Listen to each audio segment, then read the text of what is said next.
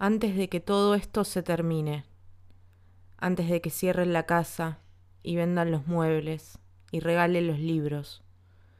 antes de que se repartan los cosméticos y los zapatos, antes de que arrojen las cacerolas a la basura, antes de que vacíen las alacenas, de que se lleven las especias, los fideos, antes de que se terminen los días felices y las tardes de domingo, antes de la última de las madrugadas, antes del final de la angustia, antes de que se acaben el sexo sin amor y el amor sin sexo antes de que la ropa se pudra en los placares, antes de que descuelguen los cuadros y cubran los sillones con lienzos y cierren las ventanas para siempre, antes de que quemen las fotos, antes de que se resequen los felpudos, de que se oxiden las cortinas en sus rieles, antes de que se terminen la curiosidad, los huesos, el hígado y las córneas, antes de que se sequen todas las plantas del balcón,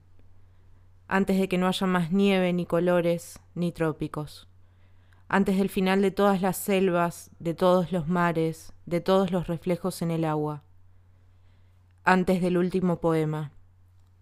del final de las veredas y las calles, del final de todos los paseos, antes del adiós a todos los aeropuertos y todos los aviones y todas las ciudades y todos los cafés con vidrios empañados. Antes de la cancelación de todas las discusiones, de todos los argumentos, de todas las furias, de todos los desprecios, de todas las metálicas ansiedades, antes del fin de los gritos, de la desolación y de la culpa,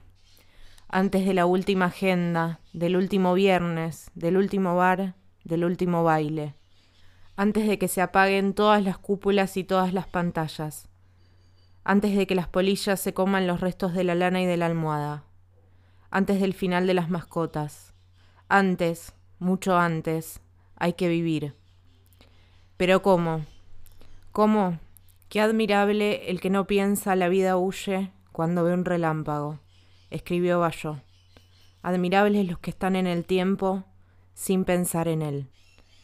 Este texto es de Leila Guerriero, se llama Antes y fue publicado en el diario El País el 3 de enero de 2018. Quien lee y narra es Inés de Sauto.